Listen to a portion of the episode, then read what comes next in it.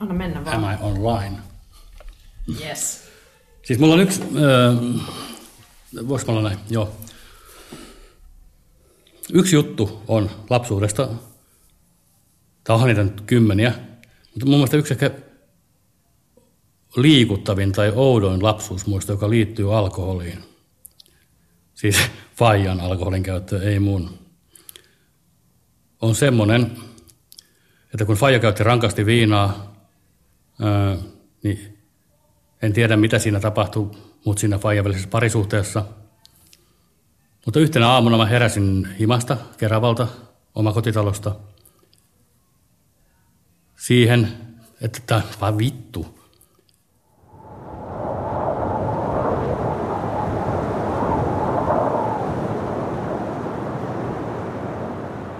Ehkä se ahdistus on kuitenkin se, joka on niin kuin vahviten tullut niin osaksi mua.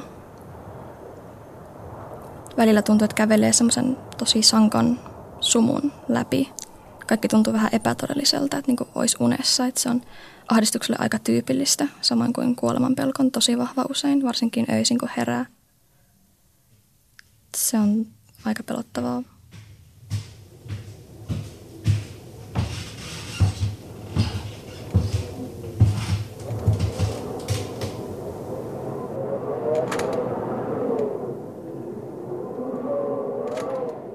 Mun identiteetti on se, että mä olen pieni poika edelleenkin, joka haluaa jotenkin hyväksyntää ja pelkää hirveästi kaikkea ja yrittää jotenkin ö, kävellä pelosta poispäin. Ja toivoo, että ihmiset tykkää. Ei ne tykkää, kun mä oon niin saatanan ruma. Tavallaan se, ei oikein pysty luottamaan ihmisiin. Tai siihen, mitä ihmiset sanoo, että mä en usko, että ihmiset oikeasti haluaa niin kuin, olla mun seurassa tai kuunnella, mitä mulla on sanottavaa.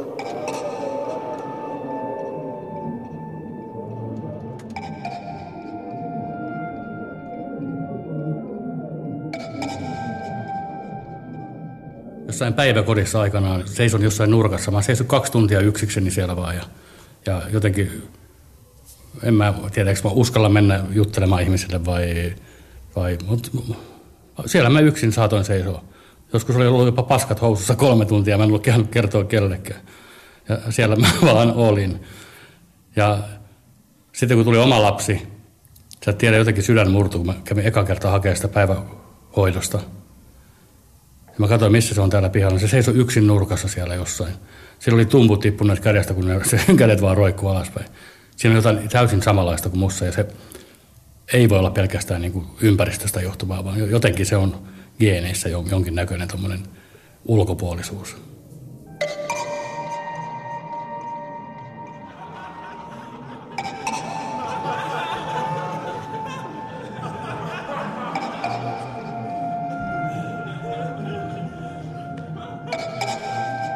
Siis alkoholistiperheessä se alkoholisti on aina se päähenkilö ja alkoholistin tarpeilla on väliä, ei kenenkään muun tarpeilla. Ja tavallaan se alkoholistilapsi oppi, että ei saa keikuttaa venettä, ei saa kiukutella murrosiässä tai mitään, että ei ketään kiinnosta. Pitää vaan olla niin näkymätön kuin mahdollista.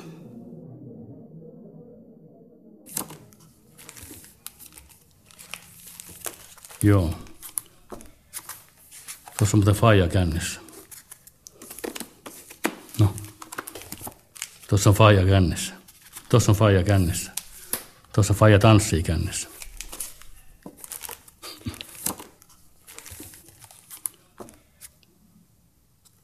Tuossa on uusi vuosi. Silloin meidän lapsi oli syntynyt kymmenen päivää aikaisemmin. Se on ehkä harvina, niitä harvinaisia uusia vuosia, että en, en ollut kännissä. Join vain pari pulloa kuoharia. kun mä kävin läpi näitä valokuva-albumeita, niin kyllä joka albumista löytyy joku kuva, missä viina on mukana meiningeissä.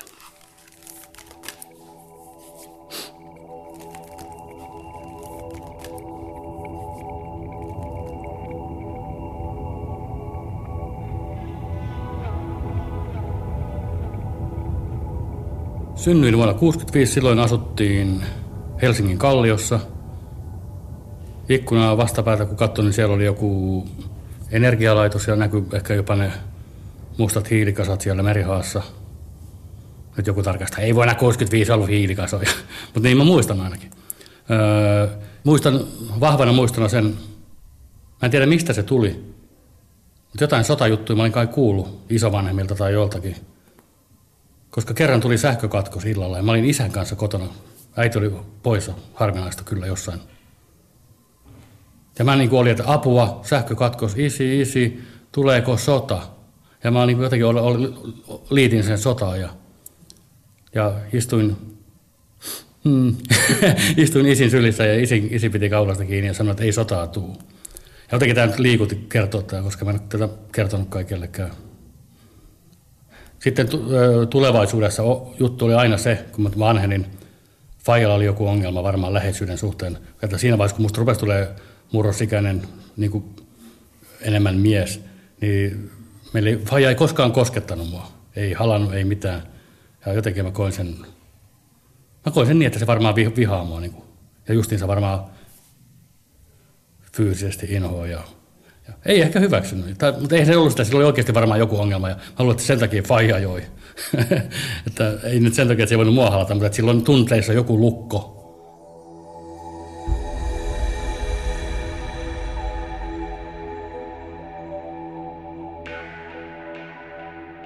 mun vaari, jota mä en ikinä nähnyt.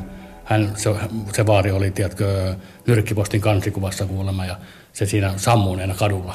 Ja sitten se kertoi lehdessä jutussa, kertoi, että kuinka hän, hän tota, aina talveksi tekee pikkuretöksen, että pääsee niin kuin vankilaa lämmittelemään.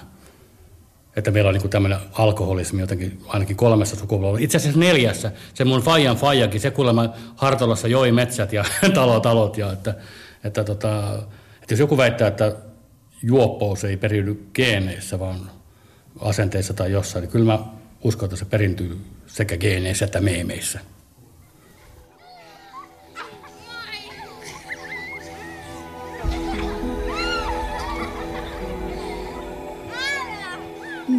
Se on tavallaan jännä, miten sen vanhemman ja lapsen suhde kääntyy toisinpäin. Että silloin kun mun äiti joi tosi paljon yhteen aikaan, niin hän yleensä niin joi 247, hän valvoi ihan aamusta iltaan ja illasta aamu kahdeksaan ehkä. Ja nukkui vähän siinä välissä, sitten meni taas kauppaan ostamaan jotain kaljaa tai mitä sai käsiinsä. Ja sitten aika usein tavallaan se oli mä, joka siinä aamulla niin jouduin patistamaan äidin nukkumaan. Eikä toisin päin, että niin kuin vanhempi laittaa sen lapsen nukkumaan.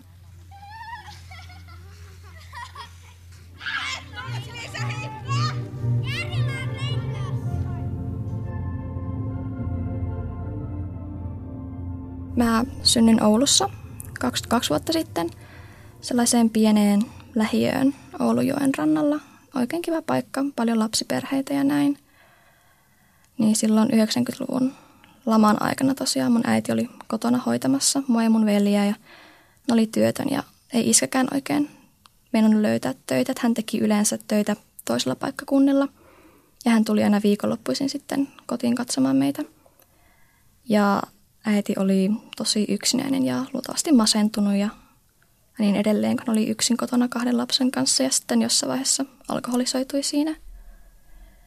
Pahinta oli just se, että me oltiin niin kuin vaan mä ja mun veli yksin kotona äidin armoilla tavallaan ja iskä tuli viikonloppuisin ja silloin äiti oli selvinpäin totta kai. Vaikka kyllä iskä tiesi, että äiti juo, niin no ei siinä muu auttanut kuin mennä joka viikko sinne töihin toiselle paikkakunnalle ja jättää lapset kotiin, että ei siinä, ei siinä muu auttanut. Ja mä oon, ollut, iskä, mä oon ollut isälle todella vihainen siitä, että hän tiesi, että äiti juo. Ja hän tiesi, mitä äiti tekee meille. Mutta silti hän tavallaan niin jätti meidät sinne. Mutta tuosta mä kyllä ymmärrän, että jonkun oli pakko mennä töihin ja hankkia tosiaan ne rahat, jolla maksaa asuntolaina ja niin edelleen.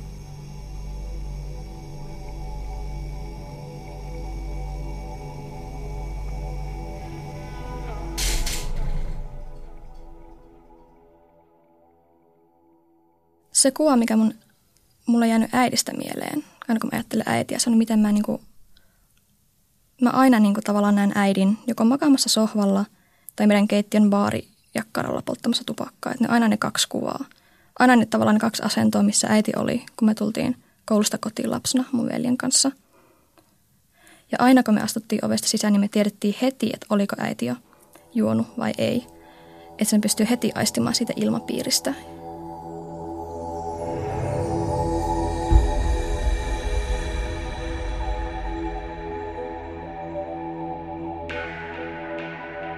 Me tiedettiin, että just ennen neljää äiti oli pahimmillaan, mutta sen jälkeen hän niin aina nukahtui. Nukahti hän sammui jossain vaiheessa. Just ennen kuin Dr. Phil alkoi telkkarista. Hassua. Mutta ennen sitä piti olla tosi varuillaan, että yleensä me mun veli oltiin mun huoneessa tai, tai kavereilla tai jossain muualla, että yritettiin tulla just vasta neljän jälkeen kotiin. Sitten äiti olisi rauhoittunut. Sitten kun äiti heräsi joskus viien kuuden jälkeen, niin hän oli taas ihan eri ihminen. Hän oli niin kuin jo selvimpään ja iloisempi eikä kiusannut meitä tai mitään. Se oli vähän niin kuin meidän luppuaikaa se, kun äiti nukkui siinä.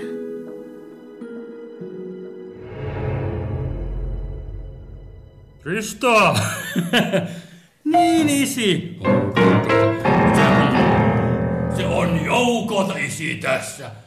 Juotko viinaa, tuotko viinaa vai soitanko lisää pienoa?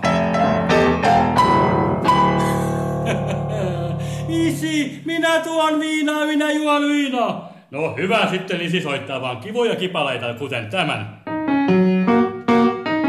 Oh, virhe! Poika perkele! Se on sun vikas!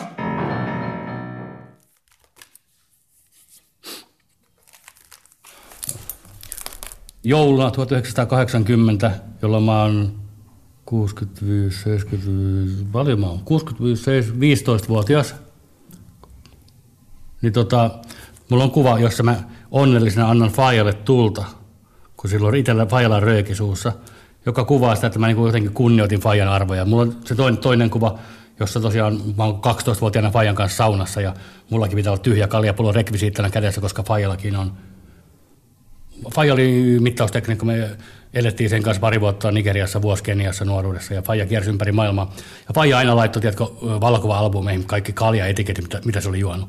Niin minä olen ollut Faijan kanssa lomalla Sri Lankassa 15-vuotiaana taas, niin en, ja mullakin on täällä joku kalja-etiketti, Lion Lager, sri lankalainen kalja. Ihan niin kuin Faijaa vaan on matkinut, että vau, kyllä tämmöinen pitää olla. Tämä oli hyvää kaljaa. Mä olen varma, että mä en ole juonut pisaraakaan sitä, mutta siellä se pitää olla täällä valokuvassa.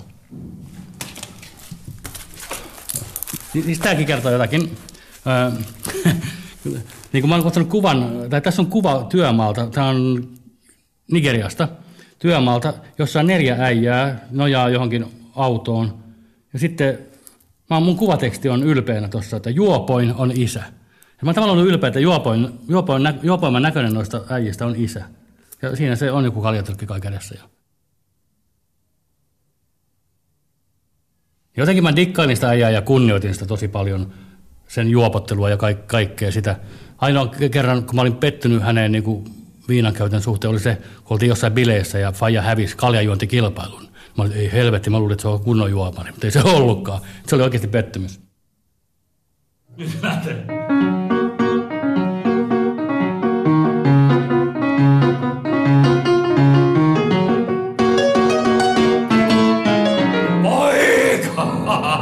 Sä näytät jotain lapeta.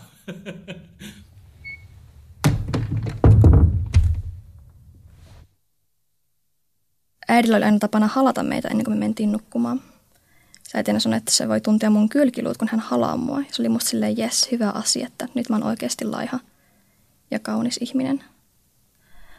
Se oli tavallaan jännä, miten se niin heijastui siihen mun äidin alkoholismiin, että mä, niin kuin, mä piilotin ruokaa kaappiin, ruokaa, mitä mun olisi syödä. Jos me, vaikka äiti oli tehnyt jotain, vaikka jotain lihapihvejä, niin mä käärin ne mun tasku johonkin servettiin ja laitoin piiloon kaappiin, koska mä en halunnut syödä. Saman aikaan äiti piilotteli viinapulloja kaappiin. Että en mä usko, että se mun syömishäiriö johtui niinkään mun äidin juomisesta, mutta oli sillä varmasti osansa, että jos olisi ollut äiti, joka olisi tukenut mua niihin aikoihin, niin ehkä se ei olisi mennyt niin pahaksi, että ehkä mä en olisi laihtunut 10 kiloa kolmessa kuukaudessa. Että niihin aikoihin olisi oikeasti tarvinnut jonkun vahvan roolimallin.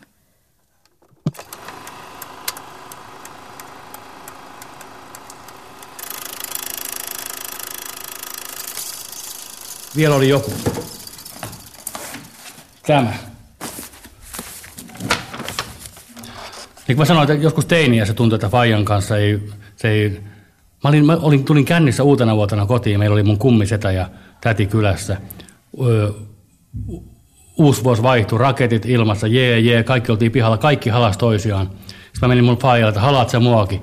Niin faija kääntyi ympäri, että en todellakaan. Ja tuommoista ei niin oikein pääse yli. Et mikä vittu sitä ei oikein vaivas.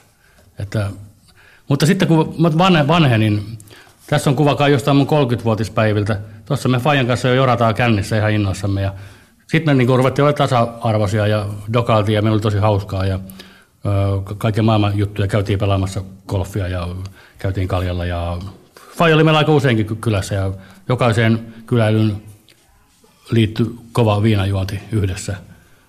Paitsi kerran Faija oli niin käynnissä, että kaatui meidän Marsun kopan päälle. Ihmet ei Marsu kuollut, koppa meni kyllä ihan vinoon. Mutta, mutta että ne oli tosi hauskoja aikoja.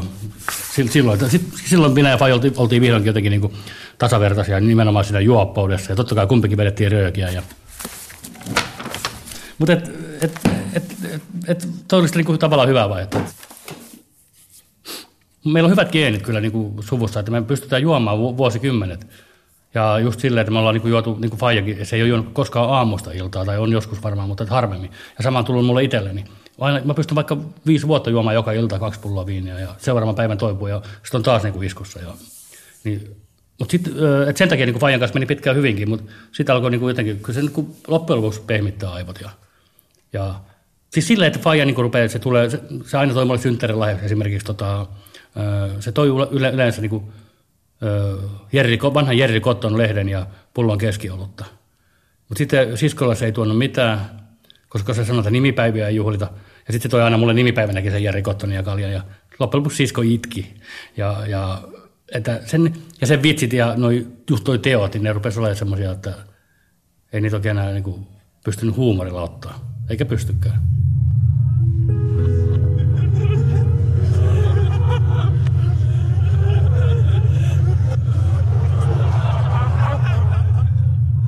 Mulla oli yhteen aikaan ylioppilaskirjoitukset. Ja mä heräsin aamulla tosiaan kahdeksalta ja äiti edelleen näpytteli sinne koneen edessä jotain jossain chatissa tai katsoi telkkaria tai muuta. Ja te sanoin, että hei, menepäs jo nukkumaan siitä, että on jo aika aikaista. Sä oot valvonut koko yön ja sitten äiti nousi siitä ja lähti tosiaan menemään yläkertaan ja mä menin pakkaamaan mun laukkua tai jotain ja sitten mä kuulin äänen, sen kovan äänen, joku olisi kaatunut lattialle. Sitten mun äiti oli kaatunut sinne olohuoneeseen, joka oli ehtinyt niihin, niihin portaisiin. Sitten mä säikähin ihan hirveästi, koska, mä, koska se ei yhtään liikkunut. Se vaan makasi siinä. Mä luulin, että se on lyönyt päänsä, että se on varmaan heittänyt henkensä, että aika moni alkoholisti kuitenkin kuolee siihen, että ne kaatuu ja lyö päänsä johonkin. Ja sitten me yritin herätellä häntä siinä ja sitten hän yhtäkkiä sitten vaan nousi siitä, että mitä, mitä, mitä tapahtuu. Se oli jotenkin tosi koomista tavallaan. Sitten mä yritin nostaa hänet ylös. Oli siis ihan humalassa, että ei hän pysynyt pystyssä. Sitten hän oksensi siihen lattialle. Se oli tosi kauhea tilanne. Ja no, sitten mä autan häntä siivoamaan sen ja sitten no, hän käveli itse jossain kyyn siinä vaiheessa, että mä lähdin niihin ylioppilaskirjoituksiin kirjoittamaan pitkän kemian. Se kuuluu siihen alkoholistilapsen arkeen, että siivotaan niin sen vanhemman jäljet – se kaikki oksennus ja kaikki, kaikki muu.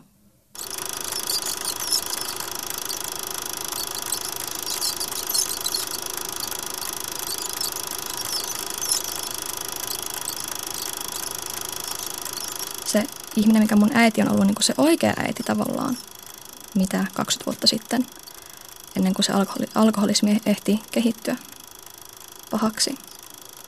Mä en enää näe sitä samaa ihmistä, mun äidissä. Että äiti on niin kuin mennyt jonnekin ihan muualle. Et kun äitiä nyt katsoo silmiin, niin ei sillä, ole, ei sillä ole ketään, sillä on joku ihan muu.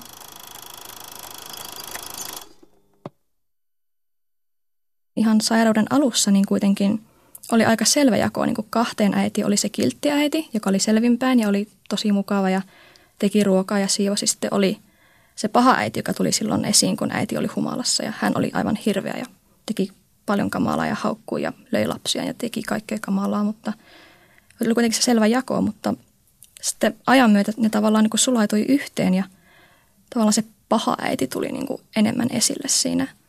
Että nyt äidissä ei enää oikeastaan ole ollenkaan sitä oikeaa alkuperäistä ihmistä, joka halaili lapsiaan ja kertoi tarinoita ja kirjoitti runoja ja muuta, että nyt on vaan se, se hauras kuori siinä, se hirviö, mikä edistä on tullut vuosien saatossa.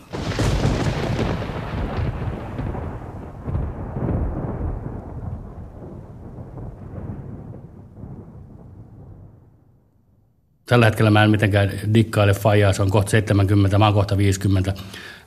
Se edelleenkin juo varmaan joka päivä kaksi pulloa, kolme pulloa viiniä, mutta se rupeaa niin näkyy siinä, se rupeaa näkyy sen aivojen pehmeydessä, että sori faija, jos kuuntelet, mutta et sä kuitenkaan muista tätä enää huomenta, ei mitään väliä, koska et sä selvinpäin tätä kuuntele. Jotenkin se maailmanmies, se semmoinen, niin se on jotenkin pehmentynyt, se on vaan kotona nykyisin ja ei se oikein uskalla lähteä sieltä mihinkään, jos ei saa lupaa. Ja, ja, ja se on oikeastaan vähän niin kuin hylännyt lapsensa. Se käy katsomassa meitä kerran pari vuodessa jossain bileissä, heittää jotain tosi huonoa vitsiä, jotka jotain 80-luvulle jäänyttä vitsiä, jotka loukkaa lähinnä ihmisiä. Eli mä näen siellä tulevan itseni itse asiassa. Kyllä. Jotenkin se on niin pihalla, silloin koko ajan kiire takaisin kotiin, jossa ottaa viinassa, niin jalka vispaa ja se ei koskaan läsnä silloin, kun me ollaan siellä. Niin mä haluan nyt viheltää pelin poikki tässä, että nyt loppuu se kunnioitus ja, ja tuommoisen elämän fanittaminen – että tästä pannaan poikki.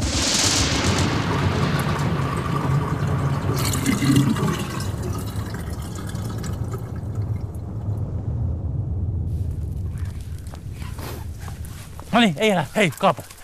Elä perkele, mene sinne. Tänne näin. Hyvä. No niin, nyt meni.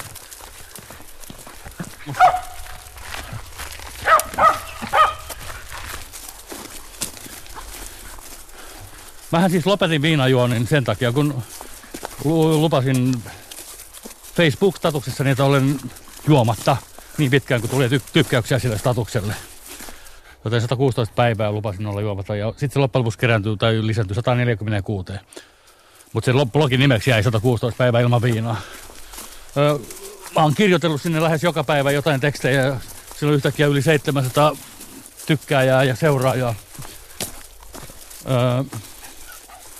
Ja nyt, nyt, on, nyt mennään, mä oon ollut jo, oon yli puolessa välistä tätä projektia, jos voi sanoa, tai tätä matkaa, tätä kärsi, kärsimystä, tätä mitä tahansa. Mutta että 70 päivää selvinpäin on jo takana ja, ja, ja niin edespäin. Että tota, mitä nyt sitten menee. Tässä on ollut kaiken maailman vaiheet. Mä olin aluksi ihan, ihan ra, raivohullu. Tätä en mä tiedä, jos mä ihan normaalistikin, mutta ja, ja sitten oli helppo, helpompaa ja välillä meni, meni taas hermot. että että, just näiden koirien kanssa, kun nämä ei mitenkään fyysisesti ole mennyt hermot sillä, että mä miten, mitenkään niitä kaltoin kohtelisin. Mutta kyllä mä täällä metässä on huutanut perkelettä, kun tiedätkö, kun nämä menee, menee pajun ympärille ja se paju läiskättää täysin mun naamaa, niin kyllä se jotenkin ottaa pää, pää terveyden tekee mieli viinaa. Mutta että se on mulle ollut se, sen blogin pitäminen vai mikä se nyt onkaan, niin sen kirjoittaminen, että siellä on ihmisiä, jotka tykkää siitä ja joka jutuista, niin se on ollut mulle se keino, millä mä oon päässyt todennäköisesti on, tai onnistunut olla ilman viinaa. Fucking koneet, niitä tulee minuutin välein, kolme minuutin välein.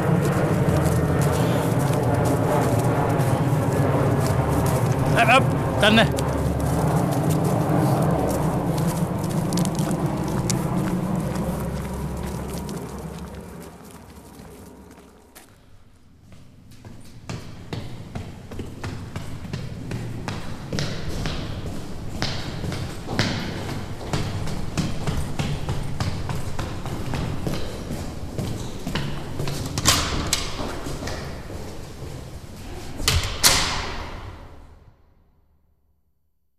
Ensimmäinen vuosi yliopistossa oli tosi vaikea. Ensimmäinen vuosi pois kotoa. Se oli tosi pimeää aikaa. Silloin mun ahdistus oli pahimmilla, että kaikki vaan näkyi harmaana ja pelotti. Monella opiskelija sinne tilanteessa kuitenkin on niin kuin mahdollisuus aina soittaa kotiin ja pyytää tukea perheeltä, että hei, nyt mua pelottaa hirveästi ja, ja näin, että voitko sä voinko me jutella tai jotain, mutta tavallaan itse ei niinku voinut tehdä sitä. Ei pystynyt niinku soittamaan äidille, että hei, auta, mua pelottaa, mä en tiedä mitä mä teen.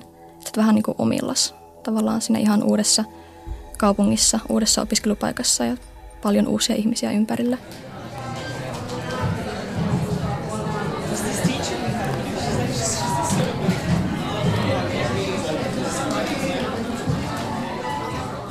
tehdään erilaisia ryhmäprojekteja. Mun pitää olla niin kuin se, joka on siinä se vetäjä ja mä en luota toisiin ihmisiin, mä en luota, että muut saa mitään aikaiseksi ja se on viime aikoina kyllä helpottanut vähän, mutta silti kuitenkin se on aika vahva osa mua edelleen. Se pitää kontrolloida asioita.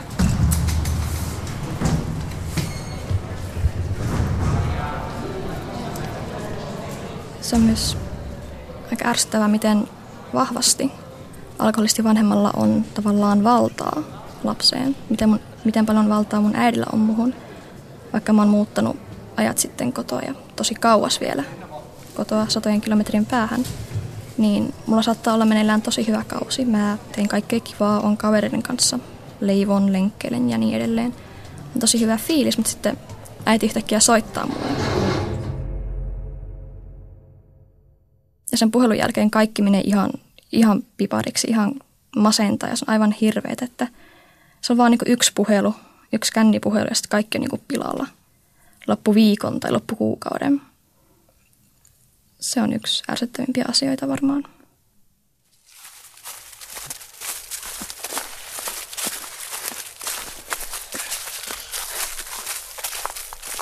Ei sieltä. Ei se ole mikään lai... Hei.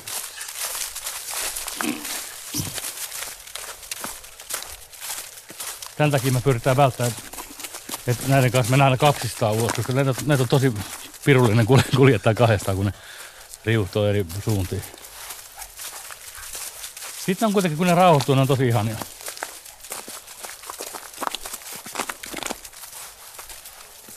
Niin, siis tosiaan kollegani koomikko Heikki sanoi, että kerran viime vuonna, että mun stand-up-ura perustuu siihen, että mä näytän vanhalta juopolta. Ja jotenkin, jotenkin mä oon itsekin pitänyt itseäni aina juoppona. Mun identiteetti on ollut se. Niin tota,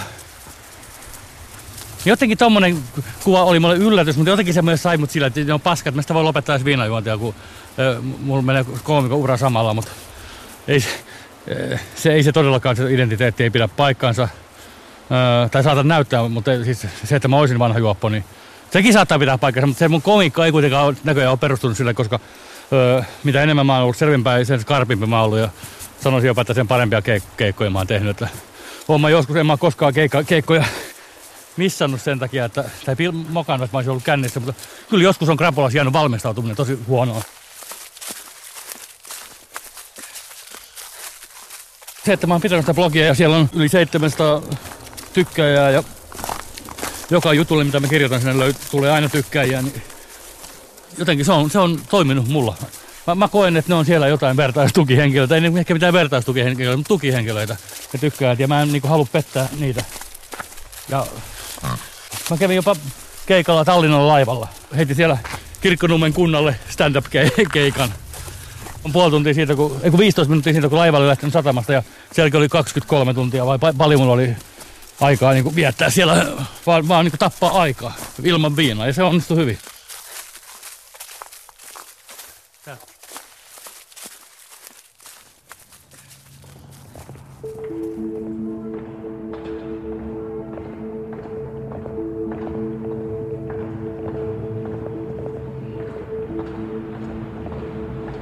paljon ihmisiä, joiden ei niinku tarvitse suunnitella päiväänsä tai vaikka matkoja ulkomaille, että ne, ne vähän niinku improvisoi tavallaan. Mutta kun mä oon lähdössä matkalle, mun pitää tietää tarkalleen, että se taksi tulee aamulla siihen kello seitsemän. Se jättää mut silloin yhdeksältä sinne lentokentälle. Sitten mä, mun pitää mennä sinne portille ja mun pitää tehdä, sitä ja tätä. Ja niinku, joka ikinen askel pitää tietää, että mikään ei saa mennä pieleen. Että koko ajan pitää olla niinku homma hallussa.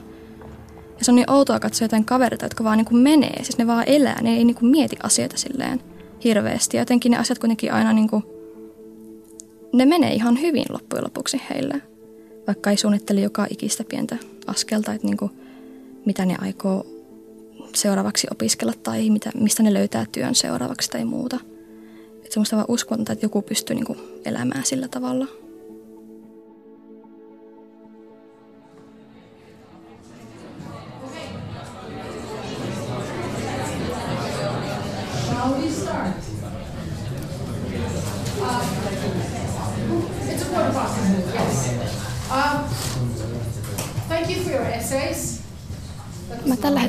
opiskelen englantia pääaineena. Minusta on tulossa kielten opettaja.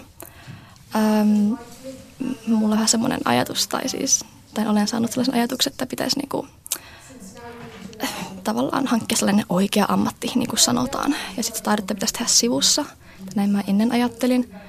Nykyään mä ajattelen enemmän, että ehkä siitä voisi oikeastikin tulla ammatti kuvittamisesta tai sarjakuvista ehkä. Mutta ainakin aluksi varmaan teen sitä vaan ihan sivutyönä, sitä taidetta ja sitten opetan niin kuin päätoimisesti luultavasti. I had actually asked you to refer to uh, at least one poet or poem, at least one prose writer, or, the, or a text that we had not discussed in class. and not everybody did this. So there was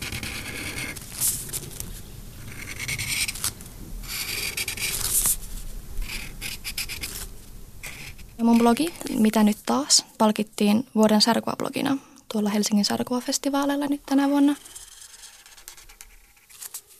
Mä käsittelen aika paljon just ihan konkreettisia kokemuksia liittyen mun lapsuuteen, teini-ikään ja nykyisyyteen, miten mä koen mun äidin alkoholismin ja myös miten äm, mä koen mielenterveysongelmia, ahdistuksen ja, ja masennuksen ja näin. Niistä puhun aika paljon ja ja myös käsittelen aika paljon just päihteisiin yleensäkin liittyviä asioita, meidän alkoholikulttuuria ja muutenkin päihdekulttuuria. Puhun vähän huumeista ja muista asioista.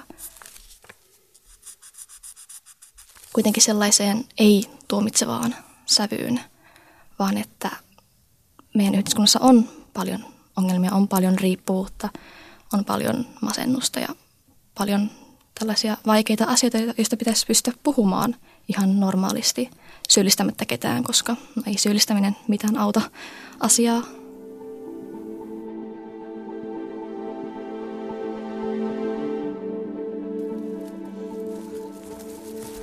Se mun niinku identiteetti tulee jo sieltä lapsu, lapsuudesta. Mä oon sitä, sitä mieltä, että joka ikinen viinapullo, minkä mä oon korkannut, niin mä uskon, että mun paija on ollut ylpeä, ylpeä siitä, eikä, eikä mitenkään tuomitseva. Ja, ja, ja mähän pohdin siis vakavissa että kun tämä lakko, niin sanottu lakko loppuu, että mä lopetan kokonaan viinajuon, niin se on yksi vaihtoehto. Ja mä luulen, että sitä ahdistaa se, jo, jo, sit, sit kun se paljastuu. Niin kuin kaikille juoppokavereille oikeasti se on, se on ikävä uutinen. Se on rumita, mitä voi sanoa, että mä en enää juo.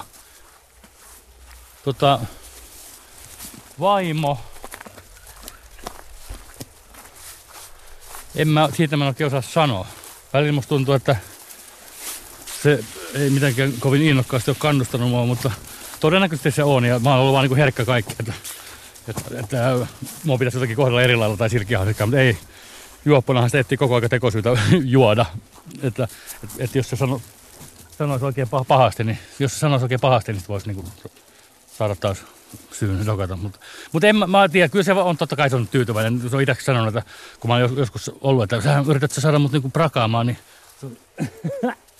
niin, se on, ei tietenkään, että sehän on niin kuin meidän lapsen tai hänen lapsensa isä, että hän totta kai toivoo kaikkea parasta, mutta, mutta jotenkin vaikeaa se on, sitä, tai sitä asiaa jotenkin käsittelemättä. Ja se täytyy käsitellä. Tästä täytyy käsitellä itse asiassa tosi paljon kaikkia suuria asioita. Itse asiassa koko parisuhde, kun se dynamiikka muuttuu, niin se, sekin täytyy jotenkin miettiä ihan uudestaan läpi.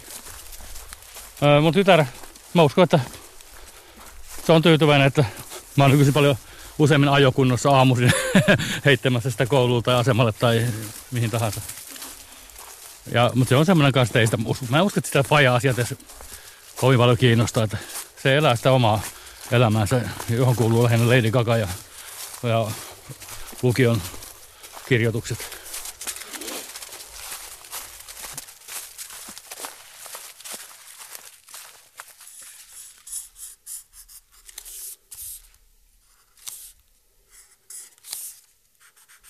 Mä haluaisin käsitellä mun blogissa ehkä vielä enemmän mun oman suvun historiaa. Tavallaan miksi ollaan päädytty tähän, mitkä on ne konkreettiset asiat, jotka aiheuttaa sen riippuvuuden syntymisen ihmisessä. Äm, lapsuuden traumat, äm, köyhyys, väkivalta, niin edelleen. Eli niistä haluaisin ainakin puhua paljon enemmän tulevaisuudessa sitten. Mä en oikeasti halua juoda alkoholia. Et mä oon aina juonut vaan, koska tavallaan sitä on odotettu multa, koska kaveritkin joo ja kaikki, koko yhteiskunta tavallaan niin tukee sitä, että, että pitää juoda. Että me ollaan hyvin kostea kulttuuri, niin nykyään mä en juo melkein yhtään. Ja mä en tuomitse heitä, jotka juovat tietenkään, mutta se, se on niin kuin oma valinta. Mutta se on hyvä tietää, että voi oikeasti valita toisinkin. Tavallaan on tullut enemmän tietoiseksi siitä, miten alkoholiteollisuus vaikuttaa ihmiseen, miten mainonta yrittää saada meitä juomaan enemmän, varsinkin heikommassa asemassa olevia ihmisiä, miten jotain siideripulloja, miten niitä markkinoidaan, niin se tehdään tosi, tosi makeita juomia, tosi kirkkaita, tosi nättiä, semmoisia limumaisia juomia, joista nuoret tykkää tosi paljon. Totta kai niitä kokeillaan ensimmäiseksi, niitä kirkkaita, nättejä, pinkkejä pulloja. Ja nyt jälkeenpäin ajatellaan, että sehän on aivan kamalaa, että alkoholia markkinoidaan tällä tavalla. Ja se on jännä, kun seuraa suomalaista mediaa, jos Facebookia ja erilaisia blogikirjoituksia ja muut, että miten ihmisiä ärsyttää alkoholilaki, että se katsotaan just holhoukseksi ja näin. Ja mikä on musta jännää, koska kuitenkin alkoholilain tarkoitus on suojella kansalaisia alkoholiteollisuudelta nimenomaan. Että sen tarkoitus ei ole rajoittaa niin yksittäisen ihmisen vapautta, että sä voit edelleen kävellä sinne alkoon ja ostaa sen viskipullon, jos sä haluat. Mutta kuitenkin, että yritetään jollain tavalla rajoittaa sitä, että se alkoholi tosiaan tulee niin arkipäiväiseksi ja niin saalistavaksi, voisi sanoa. Että oikeasti monesti se alkoholimaininta kohdistetaan just tiettyihin ihmisryhmiin. Se on väärin. Ja kun on alkanut tajuamaan kaikkia näitä asioita, niin jotenkin se juominen vaan on jäänyt vähemmäksi. Tavallaan mä en halua niin antaa rahaa näille ihmisille, jotka tekee tätä, näille yrityksille. Ja se tuntuu, että tulla liikkuu aika paljon väärää tietoa ihmisten keskuudessa, että ihmiset lukee toisten ihmisten Facebook-postauksia ja muita ja ajattelee, että kaikenlainen holhous on pahasta. Ja että kyllä ihminen osaa päättää itse, mikä itselleen on hyväksi, mutta kuitenkin on tehty niin paljon tutkimuksia, jotka osoittaa, että näin ei ole. Että kun ihmisille antaa tosi paljon valtaa, niin ei siinä yleensä käy hyvin. Että totta kai yrityksiä pitää niin kuin rajoittaa heidän toimiaan.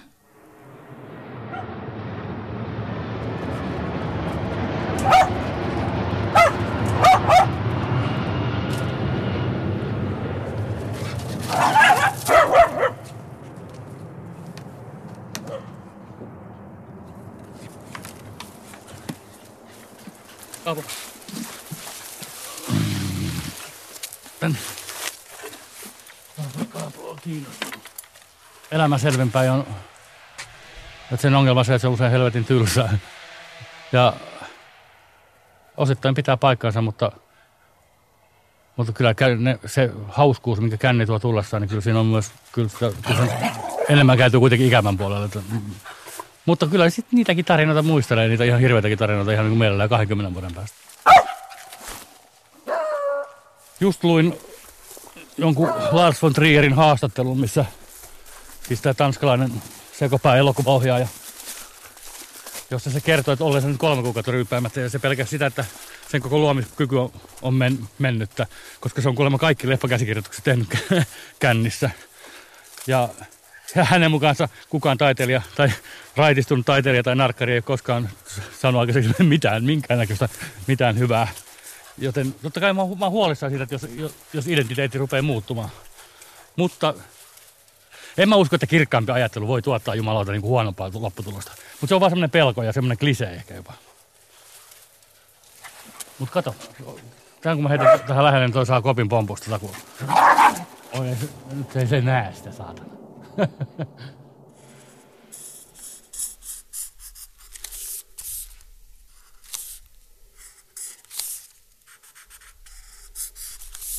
Mä yritän elää päivä kerrallaan, koska se on niin kauan jo ollut mulle tosi vaikeaa. Pitää aina niin suunnitella hirveästi, mitä mä seuraavaksi teen, mutta mä päätän, että mä en enää pysty siihen, että mä vaan yritän kuunnella itseäni tällä hetkellä, miltä nyt tuntuu, mitkä ne fiilikset nyt ja – sitten yrittää sen perusteella tavallaan suunnistaa eteenpäin, että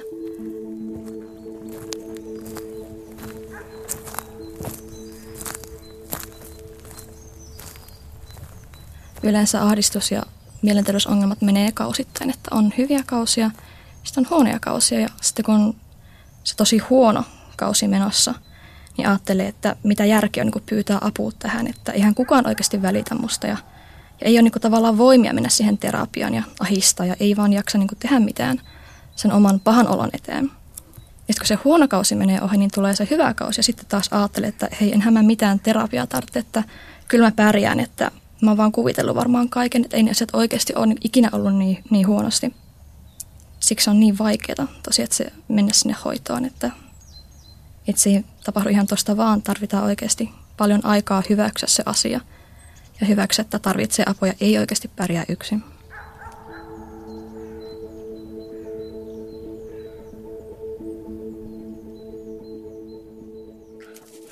Edelleenkään mä en tiedä, mikä tulee olemaan lopputulos. Että lopetanko mä viinajuoni vai jatkanko mä. Että se pelottaa aika paljonkin. Ja se on aika iso juttu. Jonain päivänä mä päätän, että mä takulla, takulla dokaan silloin, kun tämä loppuu. Mä oikein nautin ja poltan nuotiota ja, ja, ja juon. Ja sitten, sit, mut mä en, mut sitä mä en ole päättänyt, että mä, mä ihan varmasti lopetan. Mutta se, tieto, se tietoinen päätös se täytyy tehdä ennen sitä helmikuun 10.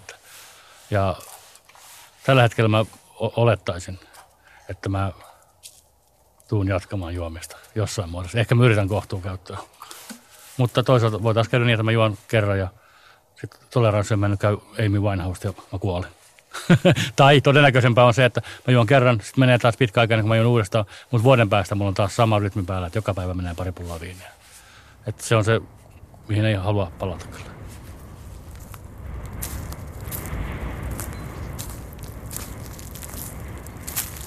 Mä luulen, että äiti ei varmaan tule ikinä parantumaan täysin.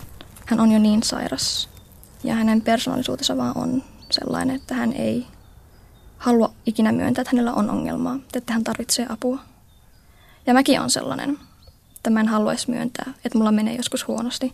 Nyt on menossa hyvä kausi, mä ajattelen, että nyt totta kai tämä jatkuu varmaan ikuisesti ja en mä tarvitse apua. Mutta kyllä me molemmat tarvitaan ihan selvästi apua.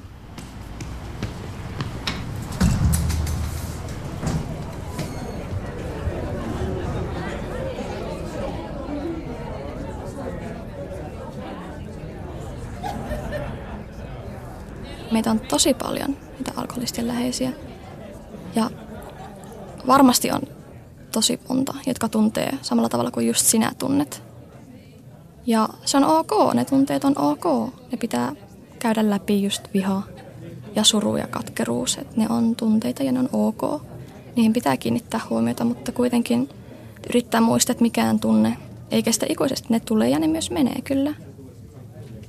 Ja se on prosessi ja ei kannata kiirehtiä siinä.